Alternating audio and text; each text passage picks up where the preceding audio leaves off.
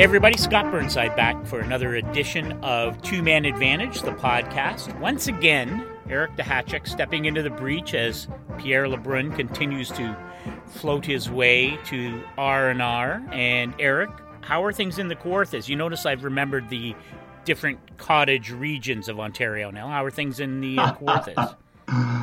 Well, since the last time we spoke, Scott, things have uh, have cooled down, which is a blessing and uh, things have been have been really good. Uh, you know, the, the, the difference, of course, between Pierre floating by on his floaty with a margarita in his hand and and me sitting in the back office here for seven hours a day is like night and day. So at some point, uh, I may be ready for uh, for a vacation, but for now, this is a very pleasant way to work. Well, and there's been a ton of news which has unfolded since you and I last spoke, Eric. And I get to, I'm, I, I get, I'm always excited to have our guests, but and it'll, I'll sound like Eddie Haskell, dating myself here, but I'm so pleased to have our next guest join us today. Seventh all time in games coach in the NHL, sixth all time in wins coaching in the NHL and as of just a few days ago, the new head coach of the New Jersey Devils, Lindy Ruff. Eh, eh, I'm wondering, are you still having trouble processing? Oh yeah, that's that's my new gig. That's my new title. Or are you are you right in it already? No, I'm I'm right in it uh, right away. Uh, a great opportunity. Humbled by the opportunity. Uh, uh really looking forward to working with uh, Tom Fitzgerald and and and building something uh, really good in New Jersey. Lindy, I had a chance to talk to Tom the other day, and uh, he and I we've known each other a long time. Covered him in Toronto at the end, and he was telling me a story about when you were a young assistant coach in Florida. And Tom was had been uh, taken in the expansion draft, and he admitted maybe he was, you know, maybe not coasting, but maybe not too worried about his place in the lineup. And he recalls you taking him aside, and actually it happened to be in New Jersey, and you pulled him aside and said, You need to up your game. Or you're going to be out of the lineup. And it was something that he remembered very clearly and, and really had a lasting impression on him. And I, I wonder when you think of Tom, who's, of course, just moved into the full time GM role, what, what do you remember of him as a player? And, and what do you look forward to about working with him now and in, in, getting the Devils back into a, a, place where they're a playoff team every year? Well, the the one thing I I remember from uh, my Florida days is I, I, don't even remember that conversation, but it it was probably based on. Uh, maybe a game, maybe a few shifts inside the uh, a, a game, but he was a tremendous competitor. He was really hard to play against. He went through people. Uh, and we're talking about a guy that uh, played over a thousand NHL games now, which uh, I, I, just find that incredible because of, of, the way he played, how hard he competed. Uh, I think it speaks volumes about uh, you know the type of player that uh, Tom was. So uh, you know we had we had lots of conversations in, in this process. you know Tom's passion for the game, my passion for the game uh, some of the conversations early on here were were just uh, incredible conversations. Just to pick up on that, Lindy, uh, you know, obviously to coach as long as you have coached, uh, there have been times when you've had to change and evolve because the game changes and evolve, it evolves, and yet I think there are some elements of coaching that that don't change. What what have you found philosophically over the span of your career uh, where you have had to change, and what are the fundamental things that that that are still the same from from the moment that you you you, you set out as a head coach?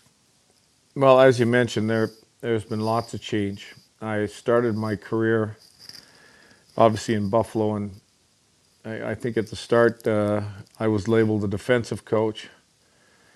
Uh, as our team evolved, and even post lockout, uh, I was highly accused of being a too too offensive of a coach um, and, and, even even the you know the Dallas days, uh, you know, it, it, we were we were a, a, very good offensive team.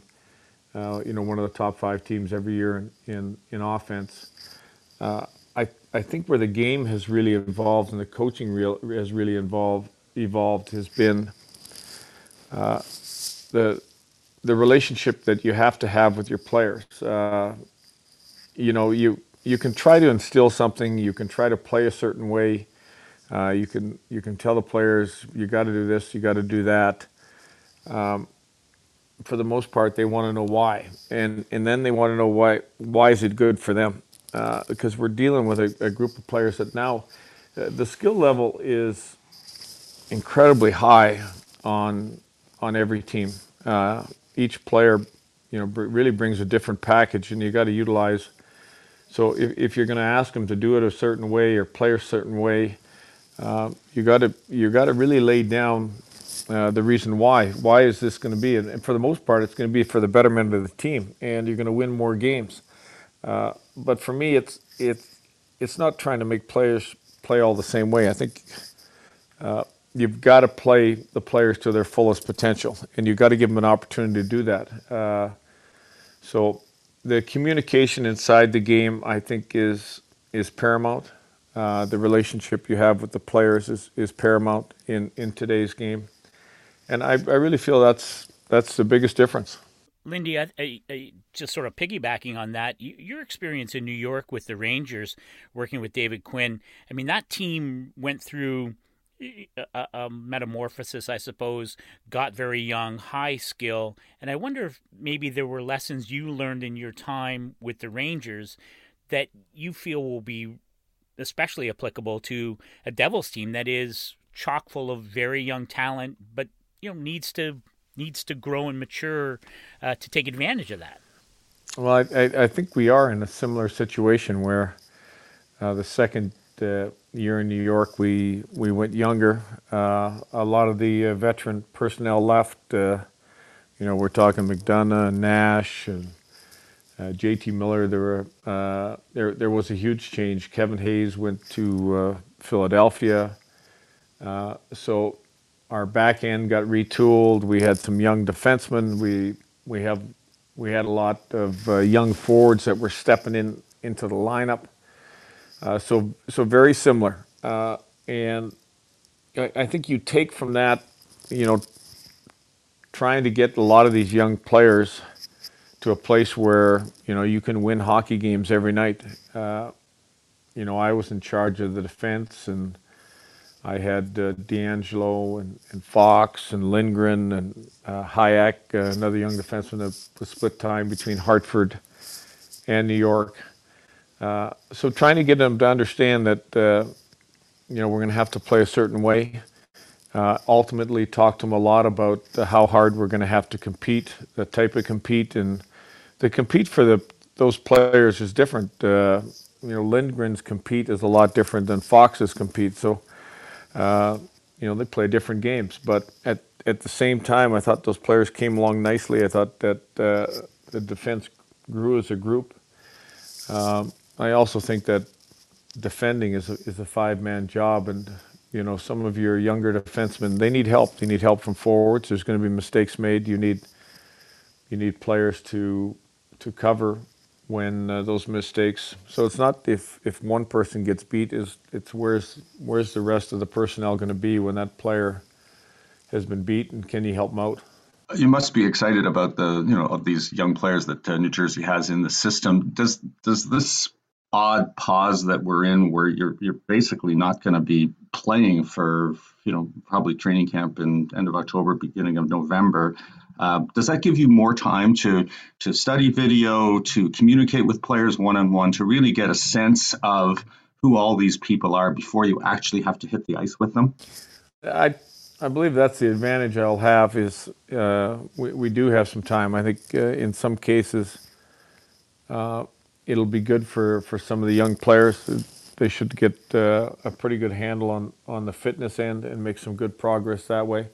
On a personal front, I have plenty of time to reach out uh, and, and try to build a relationship, try to get them to understand that uh, this is the way we're going to we're to play as a team, and this is the way we're going to be successful.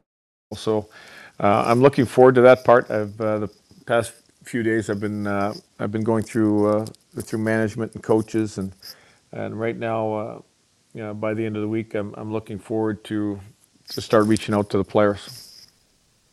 What, what was the process like, Lindy? I mean, you talk about the Rangers, and uh, now they're getting ready for a best of five series against the Carolina Hurricanes, and is that will that be hard for you to watch uh, the Rangers specifically and, and the rest of the teams in the play-in round and the round robin, or I'm just curious about what that would be like for you because you you were committed to that group and helped them grow and, and see where they're at right now.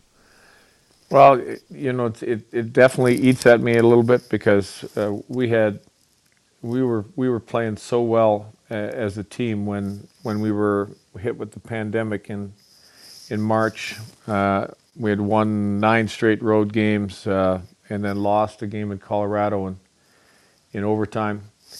Uh, we had a couple players up front that looked like uh, we're going to score 40 goals in the league.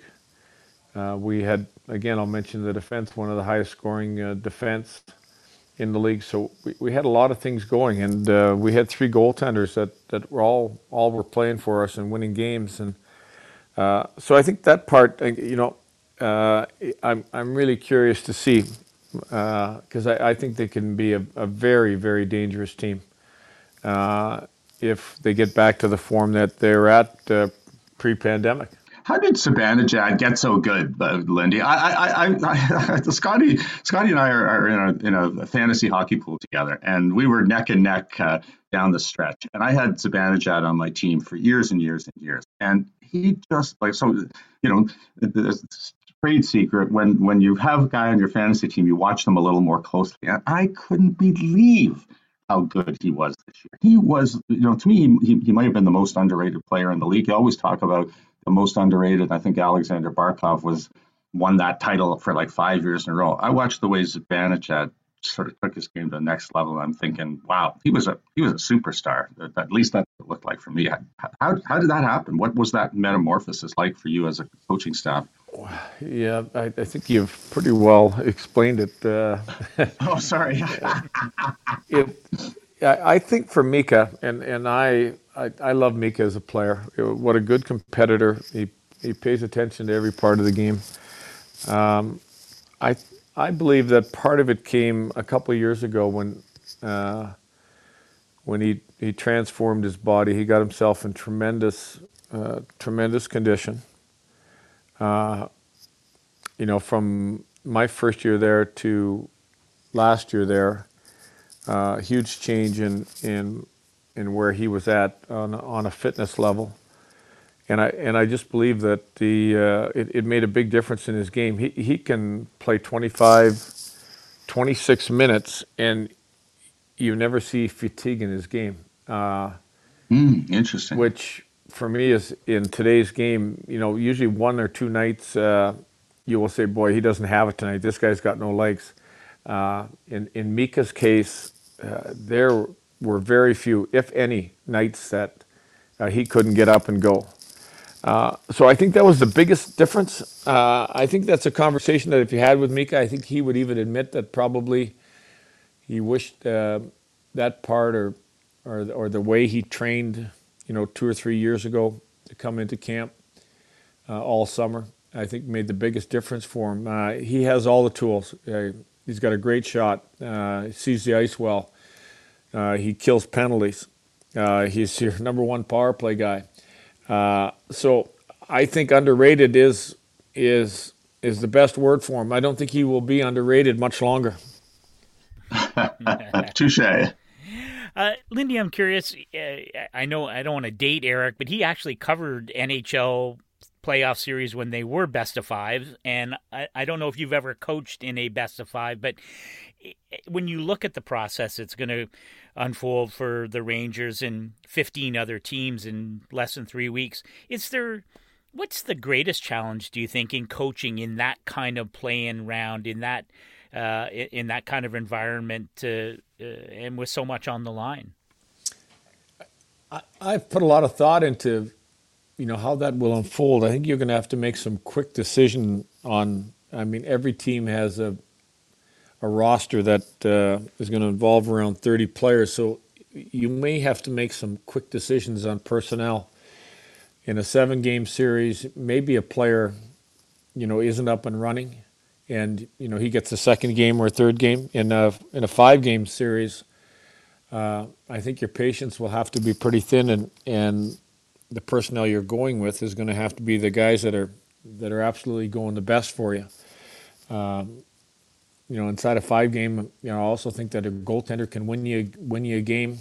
If he wins you two games, you're almost off to the next round. So it's uh, it's going to be a, a situation I think where you're going to have to make some quick adjustments. You're going to have to worry about more about how your team is playing and how your personnel is playing than than what the other team is is doing. And did you play in the, in that best of five? Because I was telling Scott off the air that my recollection was you'd play Wednesday, Thursday night at home, travel on Friday, play Saturday and Sunday. A lot of times, half the league was eliminated in six days. Like it, it went by like that. Uh, that. That's you know what I remember about it for four or five years before they changed. Yeah, definitely. I de- definitely played in those games, and I think you described it perfectly. Was uh, you played back to back? You traveled. You played back to back. Yeah. And uh, less than a week, you were done. Uh, so it was, uh, you know, again, I don't know if if that's how it's going to unfold uh, uh, this time around, or if they'll just go every other day. Uh, I think because you're in a hub city and you're right there, it'd be, it'd, be, easy to play back to back. You have no travel involved, so I don't think there'll be a lot of time off. Lindy, before we let you go, I'm I'm just curious whether you know, when you take the job in New York, whether you are at at some point in the back of your mind, or if there's always a part of you that's wondering if you'll get another chance to be a head coach, and and if that's the case, what it's like for you now to have this opportunity in in New Jersey, and whether it's whether you feel differently about it than you might have imagined now that you do have this opportunity again.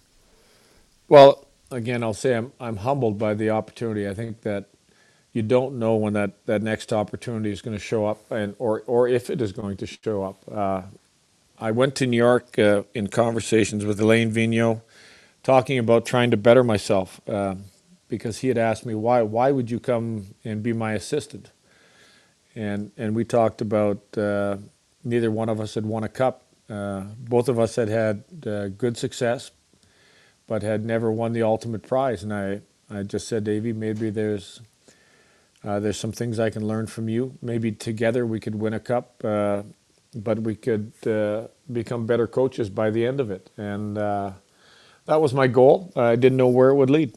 Wow, that's great. Well, it's it, it is great to catch up with you, and and I think it's uh, it's going to be a ton of fun for you. That Devils team has got a lot of really high end talent, and uh, and hopefully, hopefully um, you'll get a chance, uh, maybe even before an actual training camp, to get on the ice and, and work with those kids in New Jersey. But uh, thank you so much for taking the time and hanging out with us today, and, and the best of luck to you. Well, thank you. Uh, great hanging out with you guys. All right, Eric, I'm I'm uh, I'm I'm curious to see what you think about uh, Lindy and his new role in New Jersey. We do have to take a brief break, so don't go anywhere because we'll be right back. Let's start with the basic truth. Smelling good is important. And how about a second basic truth? Hawthorne smells really good. And finally, a third basic truth. Getting Hawthorne cologne is so easy. Hey, Father's Day is long past, but surely you've got special events coming up, loved ones, special friends, people that might enjoy smelling better. Well, what do you do? The best thing about Hawthorne is it's so easy. Take a quick two minute quiz, and Hawthorne tells you the two colognes that are best for you one for work and one for play. Totally risk free with free shipping and free returns. So, check out Hawthorne at hawthorne.co. That's Hawthorne with an E on the end and .co, not .com. Hawthorne.co and use my promo code ATHLETIC to get 10% off your first purchase. That's hawthorne.co and use my promo code ATHLETIC to get 10% off your first purchase. Hawthorne.co. Don't forget it. Eric, I, you know, listen, following social media is nowhere to go to get a, a, re- a, real handle on anything in our world, and certainly hockey is no different than that. And I think it's fair to say there was some I don't know whether it was skepticism or maybe a little bit of surprise that uh, that Lindy Ruff had been the guy that ultimately Tom Fitzgerald tabbed to come in and, and be the head coach with the New Jersey Devils. But I know in t- chatting with you, you, you like this hire, you like this fit, and I wonder why.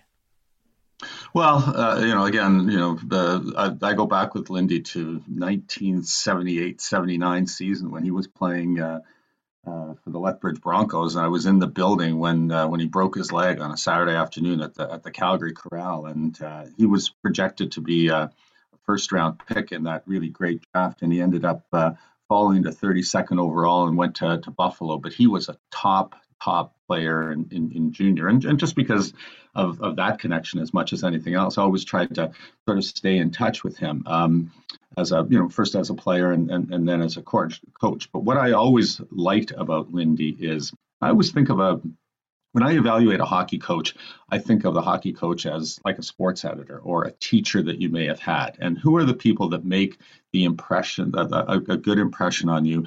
And what is it that they do that allows that that you know that makes you want to work for them, that makes you you want to get better? And so I always thought that that Lindy was um, that that kind of teacher that you had in school that yeah you, you, you taught you, you thought about 20 years after the fact that made an impression on you that that demonstrated that he really cared about you um, and and was trying to help you get better. And so there's there's a lot of different philosophies to coaching. There's a lot of different tactics to, to coaching. But i think it ultimately it comes down to to how you motivate players. And i think that has always been true but i think it's especially true nowadays. And, and i just think that that he has a manner about him. And you could just tell, you know, in, in, the interview that we did that that I think the players on that New Jersey Devils team will, for the most part, the vast majority are going to buy in because because he will he he essentially his message is going to be I'm going to try to make you better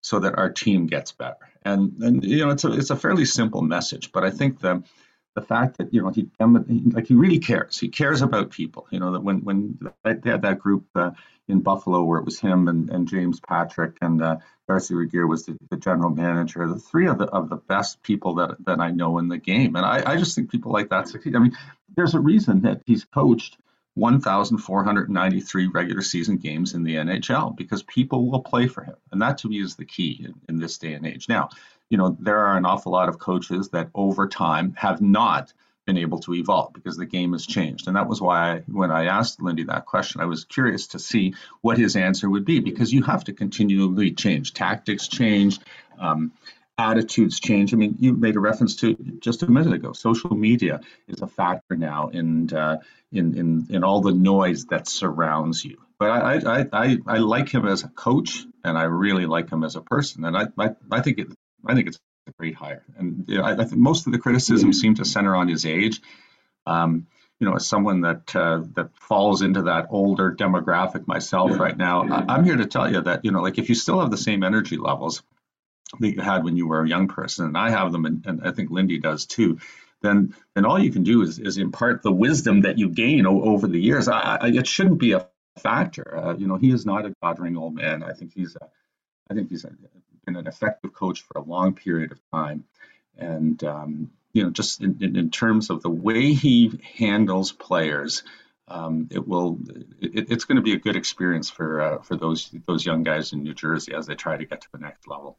Yeah, I, am with you, and I, I got to tell you, I, I guess it's because it I didn't, you know, you think about coaches who are available, and we, we all know what happened early in the season, and Mike Babcock and Gerard Gallant and Bruce Boudreau, and you look, you know, you go down the list of of, of high end coaches that are out there. It, it is sometimes, I mean, I think uh, I'm guilty of this. You sometimes get a little tunnel vision on, okay, well, what, you know what what what are the options for a guy like Tom Fitzgerald who's you know the the dynamic in New Jersey is different than even a year ago when Ray Shero was still the GM there in terms of okay where are they at in their evolution? You know Taylor Hall was still there.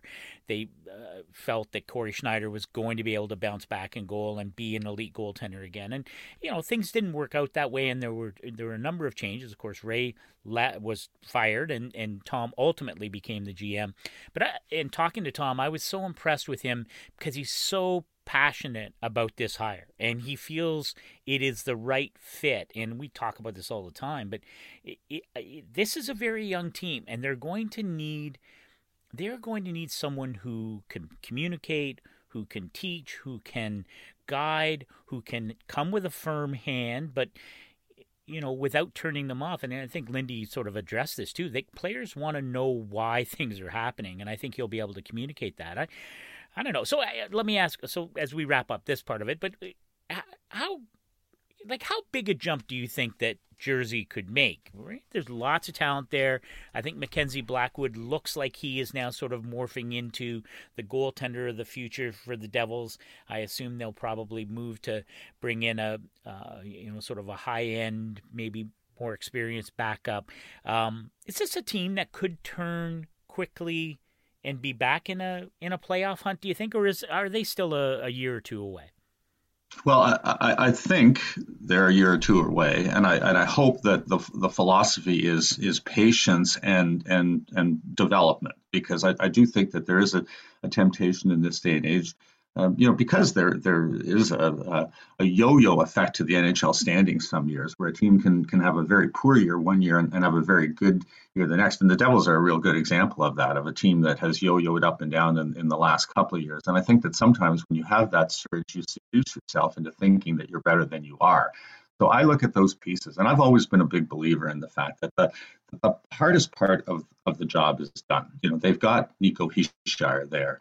They've got They've got Jack Hughes there. So those, those pieces, getting pieces like that, that that that is really really difficult. And I believe fitting in the supporting cast, while challenging, is not the same as getting players that have a chance to, to be difference makers. And that's how you win, I think, in the NHL today. You need players that are difference makers. And they have two young guys that could evolve into difference makers in, in, in time you know, when I watched the, the Devils play this year, and I have to confess I didn't watch them as closely as say the Rangers, um, you know, Hughes just looked like a guy that wasn't quite ready physically for the NHL. There would be times when, you know, in four on four situations or power play situations where you can absolutely see that the skill level is there. So, you know, when you see someone like that, you realize that, you know, next year will be better than this year and the year after, you know, his game is going to go to another level. And so I think for the Devils to to collectively make that consistent surge uh, up the standings. That you know, it, it will require both Hughes and, and to get to that, you know, early in their primes, make a difference, you know, every shift, you know, force teams to match a, a, against you. And, and I just don't think that in Hughes' case that, that he's there yet. And I think it's it's too much to expect that he will even get there next year. I think his ceiling is really high, uh, but I think it will also take a couple of years to get there. So as long as as organizationally they're not trying to, to rush things, um, I, I, think they're going to be fine. The other thing that they will have is that you know because they've moved Taylor Hall, they moved Sami Vatanen, they're going to have the luxury of cap space going forward. So in terms of the, the new economic picture, which you've written about quite a bit so far uh, at the Athletic, um, there will be opportunities for teams that have a cap space uh, in order to make selective strategic buys in the free agent market. So it will be up to the general manager there, Tom Fitzgerald, to decide when the time is ripe to do that. I think that they want to try and leave as many roster spots open for young players to compete for those jobs, to, to allow them to, to develop. But I think that somewhere down the road, in a one to two year period, uh, you know, if you can husband that cap space, uh, it will, it, you know, it will serve you uh, in in an important uh, way. So, um, so yeah, I think they're absolutely on the right track. I just hope that they don't get too impatient too soon. Yeah, I'm with you because patience is is not in uh, great supply around uh, around the NHL, and uh, you know it's a it, it's a what have you done for me lately business. There's no question about that, and it's great. You alluded to salary cap uh, space, and uh, there's been a uh, oh just a fair bit of uh, uh, news that's happened since you and I last spoke. New CBA ratification of return to play, uh, the announcement of the uh, Ted Lindsay Award finalists as we start to roll into award season in this most unusual season. So we'll touch on some of that, but we are going to take a brief break and then come back and close out this edition of Two Man Advantage. But uh, don't go anywhere. We will be right back. If you're listening to Two Man Advantage, that means that you are probably a huge hockey fan, which is a great thing. Maybe you're a huge fan of Pierre LeBrun, also understandable. I am too. Maybe you're a fan of Scott Burnside. No accounting for taste, but good to have you aboard. And it doesn't matter where you are listening from, you are engaged and loyal. And if you're a business person and you have products that you might like to advertise and sell to like minded listeners, this is a pretty good place to do it. To advertise on this very show, here's what you should do go to www.theathletic.com slash podcast ads. There you can fill out a very simple form. We'll get back to you right away. And let's get this thing going. So go to www.theathletic.com slash podcast ads today. Uh, Eric, okay, so uh, it, I'm just curious what you you know when you were watching the the the massive package that was the new CBA, the all of the return to play protocols that, um, of course, the NHL's board of governors uh, unanimously uh, voted for Friday. Well, the results came in Friday evening, and of course, the players it was close to eighty percent. I think it was seventy nine percent and change voted in favor of the new CBA. Was there were there parts that surprised you, or were there parts that you were like, oh, you know what, I, I'm so I'm curious to see how this will work out, or, or elements of it that um, that maybe stuck out for you. Well, that's a that's a very broad question, and yes, and you know, so yeah. uh, well, uh, here's what I would tell you that you know the, we always talk about you know surprise. So so I went into this thing with no expectations, um, and and maybe the only thing that surprised me was the fact that they actually got it done. Because the history, I always say that um, you know you can only predict future behavior on the basis of how people behaved in the past. So in the past the history of the National Hockey League and the National Hockey League Players Association has been a very fractious relationship. It's been very difficult for, for them to negotiate a peacetime CBA. Um, you know, they've been at war a number of times during Gary Bettman's reign as, as commissioner and, and with a, a number of different people in, in the seat as, as, as executive director of the NHLPA. So the fact that they were amicably able to negotiate this this extension and and set aside the you know probably the the various things that they might have dug their heels in in, in the past and and and achieved real compromise is maybe the thing that surprised me the most. Uh, you know i remember uh, a couple of weeks ago artemi panarin you know tweeted out kind of a manifesto and making the point that you know we're not going back until we get a CBA. And it almost sounded like I mean it sounded like somebody had written it for him, but but mostly it, it sounded like a, a call to arms. And I thought to myself, okay, is there you know something going on in the background that that that may push this thing off the rails because I, have been Pollyanna about it too. I know our, our friend Pierre LeBrun has written uh, extensively about, uh, uh you know, like his sense was that they might actually be able to negotiate a deal this time. I remember being at the NHL Awards in uh, in Vegas a couple of years ago, talking to Gary about the about the CBA, and I, I, felt that the tone had shifted then already. That that it wasn't going to be as adversarial a negotiation. And of course, you know, the the coronavirus pandemic has has changed everything. So, uh, I mean, good for them. I, am yeah, I'm, I'm, pleasantly surprised that um, that they were able to sort of move off certain positions. You know, the, the idea of a cap on escrow. Like, uh, you know, if you had asked me a year ago, can you imagine any scenario in which there's a cap on escrow? I would have said no. You know, that's the, you know, as Bill Daly likes to say, that that's the hill they'll, they'll die on, and, and, and yet it wasn't. You know, so the fact that they that they were able to do that, that you know, that that required the NHL to sort of move off a position that they had dug in on in past negotiations. So if that, presumably that sort of spirit of compromise was was part of these negotiations, and and again, good on them for for getting it done. I, I talked to an NHL executive the other day, uh, just before the the final vote came in, and we were talking about the Olympic participation, which assuming an agreement with the IOC and IIHF, uh, which I, I, my guess is the IOC will have come to their senses after the debacle. oh yeah. well, I know, I know. Hey, talk about being a, a Pollyanna. Maybe that's my yes. maybe that's my weak spot. But after the debacle of 2018, which was that was a tournament, a completely forgettable Olympic tournament. With all due respect to the Russians who won, and of course the Germans who who made a, quite a showing by going to the gold medal game. But listen, that was that was not that's not what any hockey fan wants to see. Not when you've seen Crosby and Ovechkin and Malkin and Lundqvist and the best of the best go head to head as we have since '98. Um, so I assume we are going to see the NHL players back in Beijing in 22 and. Uh, you know, who knows what happens? But again, in four years later in Milan in um, 26, eh, is that you know, is it is it just the fanboy in me, or do you think?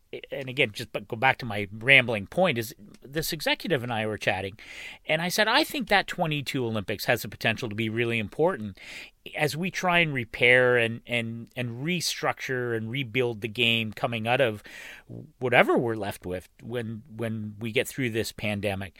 And I think that Olympic Games in Beijing has the potential to be really important in terms of the game's profile. Now, maybe I'm being naive, but First time for Jack Eichel and Austin Matthews and Leon Draisaitl and the and the rest of Connor McDavid uh, in a real best on best true um, Olympic format. I, I'm I'm pumped by it, and I think it has the potential to be really important. I know the owners hate it, but I, I do think it is an important building block, but maybe not. Well, no, no, no. I, th- I think you're on the right track for two reasons, and and one, you know, so the whole point of of running of, of, bringing teams over to China for for exhibition games in, in, the past couple of years. You know, Calgary went over and played uh, against Boston two years ago.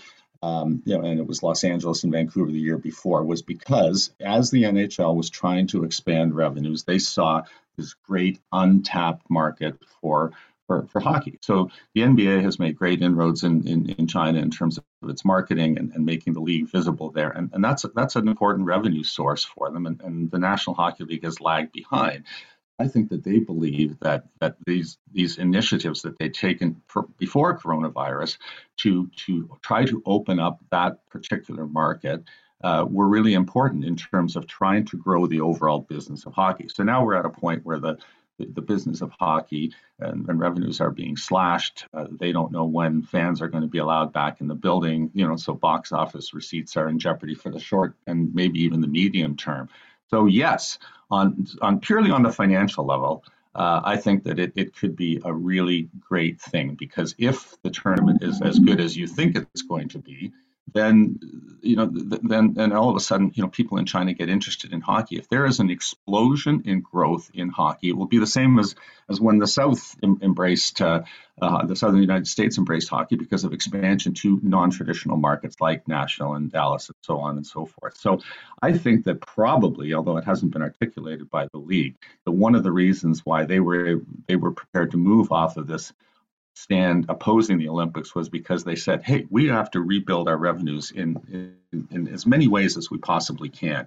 And so let's, you know, hope that by going into China, all of a sudden, you know, we, we get a foothold uh, in that impre- important market uh, for our product. And so as we try to, you know, reestablish our, you know, our financial footing, that could be really critical. So that's the financial side. Now you were you were speaking, I think, more specifically about the hockey side, and of course, I mean, uh, you know, I I mean, I I've covered the you know the gold medal finals in, in Salt Lake City, in, in Vancouver, in, in Sochi, and uh, it, it, it's incredible the amount of interest that uh, that that these things create. I mean, it, it, doesn't even matter what the time zone is. I mean, you know, in, when when those games were going on in Russia, people were getting up in the morning to watch uh, watch the final. The you know the, the, hockey was thrilling. The results of, of all of those uh, Olympics that have involved NHL players have been important in different markets. It was important in the Czech Republic when they won in, in, in 98. It was important in Sweden when they when they won in Turin. And you know, of course, you know how important it was in Canada when they won in 02 and in and in 10. It was just it, it was monumental. People dancing in the streets, celebrating. And so um, yeah, I, I, think that it uh, um, I think, well, I don't know. Let me ask you. Uh, like, I kind of expected that. So, you know, sort of looking ahead at, at what the new CBA would look like, I, I, felt that the league would would back off its position there, and that they would trade that for for something else. But it was always in my mind that they would be in China just because of the importance of that as a market. Now, did did you see it the same or differently? How how did you view, you know, you know what the future would be, or did you think that the NHL would be absent from the Olympics uh, indefinitely? Yeah, I like I was I really found thought they would find a way to go in 2018. Uh, I, I, really mm. found, thought that you really are Pollyanna. yeah, I am. Well, and, and, I thought it was a misstep by the NHLPA that it wasn't enshrined in the CBA, and the league tried to leverage that by reopening the CBA or at least altering it leading up to South Korea. And, you know, I mean, like, and especially because the IOC has proven to be such an unbearable partner, right? Like, this is, you know, they, they, those guys have, have really messed this up. And so they, the fact that the IOC was so stubborn in how they approached things like travel costs and insurance and using images and, and allowing the NHL and the NHLPA to, to market what the, they're the most important athletes at the Winter Olympics. I'm sorry, you know, with all due respect to figure skaters and skiers, and listen, the the hockey players are that's the marquee event, and the NHL players made it even more so, and have since '98. And so they the IOC blew it, and I thought, uh, you know, I was afraid after that that maybe that would just be you know, because the NHL owners really do hate it. I talked to an owner last week, and I was still he's still he's still angry that they're possibly going back. He's like, I hate it. And I was like, okay, it's because they can't put a they can't put a number on it. It's hard to quantify for them, and and I get that. So there are some downsides to you know shuttering your business for three weeks every four years. Uh, anyway, um, I, I I was pleasantly surprised to see it come back in. And, and to go back to your point, Eric, I just think it speaks to how this was a much different process, and that in the old world, pre pandemic, uh, they might have fought for weeks and weeks over going back to the Olympics. And my sense is okay, here, you know, here's the long game. We're going to have to get this done very quickly. And we'll, and from the owner side, they said, we'll take a knee on the Olympics and, and move on. So, um, I want to ask you just before we close out this episode of Two Man Advantage. Uh, you uh, you were t- we were talking with Lindy Ruff about the Rangers and um, and you mentioned Artemi Panarin and the social media presence there. His presence is also uh, part of the news this week as he is a finalist for the Ted Lindsay Award, which is that's the players' vote on league MVP. And I'm uh, you and I have talked about this, but it's always such a curious, you know, uh, it's a curious and an important award because it, sometimes it doesn't completely line up with the Hart Trophy, which you and I vote on as members of the PHWA.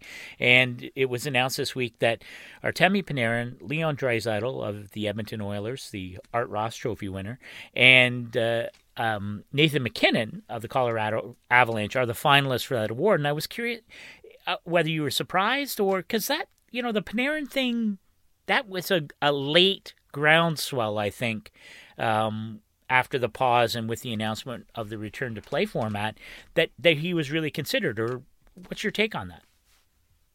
No, it's a great question, and uh, I, I, was trying to think uh, because I filed my Hart ballot so long ago, but I, I, think those are the names that I had at the top of my ballot. Uh, as well. And um, and I remember writing a column in the Athletic about about how I thought that Panarin was going to get a lot more Hart Trophy support because he is officially not in the playoffs, but not out of the playoffs. And if you look historically at the voting pattern of the Professional Hockey Writers Association, again, we're talking about the Hart now, not the the Lindsay. They tend to they are loath to to to put someone even as a finalist who hasn't made made the playoffs. So again, we're in a very unique situation where we're now, you know, Panarin's team, which probably would have missed the playoffs in, in, a, in a regular season, now has a chance to to go on a run. I mean, Lindy, you know, made a reference to the fact that they were playing very, very well before the break, and and Shesterkin was outstanding. If he can come back and, and play at the level that he was at, they, they could be a dangerous opponent. So, so there was a part of me that that thought, no, the, the, the, you know, they, they got it right. I mean,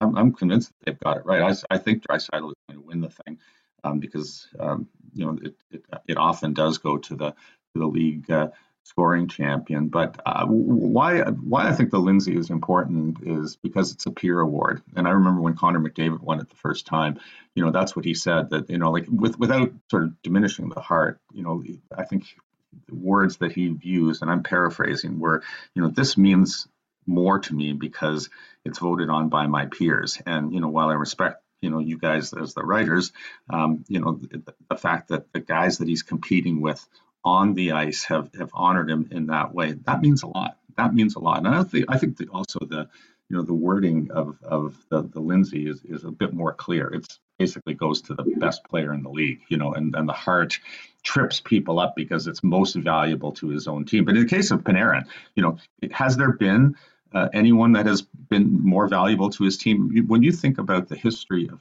free agent signings and the number of free agents that do not pay dividends for their teams, and then you see Panarin go into into New York and just light it up right away. You know, like often it takes a player a, a good year to when they sign a contract like that to make the transition to deal with the effects of, of the weight of, of that that large contract you know and, and so often in history Danny Briere talking about this once that you know every time you go on the ice you're trying to to justify that that salary and, and, and suddenly you can't play because because less is often more when it comes to, to the NHL. And Panarin just went in there and, and didn't miss a, a, step. I mean, he was just great from the start transformed that, that, team. The direction that they were heading in was largely because of of his work and Zibanejad's on on offense. I mean, it's it's not a very star-studded offensive cast once you get past a you know a couple of players there. So so uh, I think he, it's well deserved that he's um, he's in the final three. Draisaitl, you know, sensational for Edmonton this year, and, and particularly I, I, um, effective when when McDavid missed those games early in the year. The, the, the season could have uh, gone off the rails in Edmonton very easily with McDavid out of the lineup, and Draisaitl didn't uh, didn't let it happen. And then what I particularly like about MacKinnon, because I see him a lot in Calgary, is that even with the injuries to uh, Rantanen and with the injuries to, to Landeskog, it didn't really matter who he was playing with. Like he was he was great. There were honestly there were times this year, Scott, when I thought he's as fast as McDavid, and he is he is making the, the uh, McDavid like impact on that team. Those two guys, boy, they're so much fun to watch. And uh, he's you know, I mean, I had I think I had MacKinnon first on my year. Taylor Hall won the MVP. I had MacKinnon as my choice that year. I've been a big um, supporter of of him just because I think he's he's a, an absolute difference maker in, in, in the game. So uh, they got it right, it'll be interesting to see if our group gets it right when they announce the the Hart finalists in uh, next Tuesday. I'm looking forward to that too, Eric, because I, I, am with you. I'm pretty sure those are my three guys. Again, I have to go back and dig up my the copy of my ballot, but uh, I'm that's that's how I had it locked in. I think in the, in terms of my top three, and uh, yeah, it's and it's it is. Um, it is interesting when you see a free agent like Panarin, and I didn't think he would be a bust, but I don't think anyone could have envisioned just how dominant he was. I know Pierre wrote about the Selke Trophy, which is very it's to me that's the hardest award to to vote for, mm-hmm. and he had polled uh, either coaches or GMs, and and I know at least one had made the case for Panarin, even though he doesn't kill penalties, but his mm-hmm. basically whenever he was on the ice, the other team never had the puck, and so that was his. You know, he I you know it did it was sort of you know half tongue in cheek, but that's how dominant he was with that Ranger team, and you, and you're right, he's changed really, you know the, the the fortunes of that team in a very very short period of time. Speaking of time, we are pretty much out of time, uh, but before we go, as we always do, we'd like you to give a listen to some of our colleagues here at the uh, Athletic and on the podcast uh, part of things. And Craig Custance was doing some trophy talking this week. He was focusing on the Norris Trophy, and he asked Nick Bonino of the Nashville Predators and James Reimer of the Carolina Hurricanes and Brendan Dillon of the Washington Capitals to talk about Norris Trophy favorites. I th- think you can imagine which direction some of them were headed, maybe with Roman Josi or Jaccob Slavin or John Carlson. And I don't want to give everything away, but you should give that a, that a listen on this week's uh, episode of the Full 60 at The Athletic. And Wild TV analyst Ryan Carter joins Mike Russo at the uh, Wild training camp and to talk about the Vancouver Canucks, the Wild's play-in round opponent, on Straight from the Source at The Athletic. And you should always check out our comments section for each podcast at The Athletic app. And don't forget to rate and subscribe to Two Man Advantage on Apple. And if you click on the show's URL, theathletic.com slash two-man advantage. You will get 40% off your subscription. You should do that. And Eric, if I had anything to say in the matter, you should take the rest of the day off because you've done yeoman work here this morning. All right. Well, I'll, I'll, I'll, take that under advisement, but I'm looking at this list of things that I have to do today, and uh, I may get back at it for a little while anyway. Good stuff. Anyway, well, it's always terrific, and uh, appreciate your help in, in this matter, and uh, good work by you. All right, thanks, Scott. It's always a pleasure, and uh, you know, if LeBrun wants to continue to, you know, take a vacation, I'll happily join you for as long as you need me. I look forward to that, my friend, and uh, and I may take you up on that.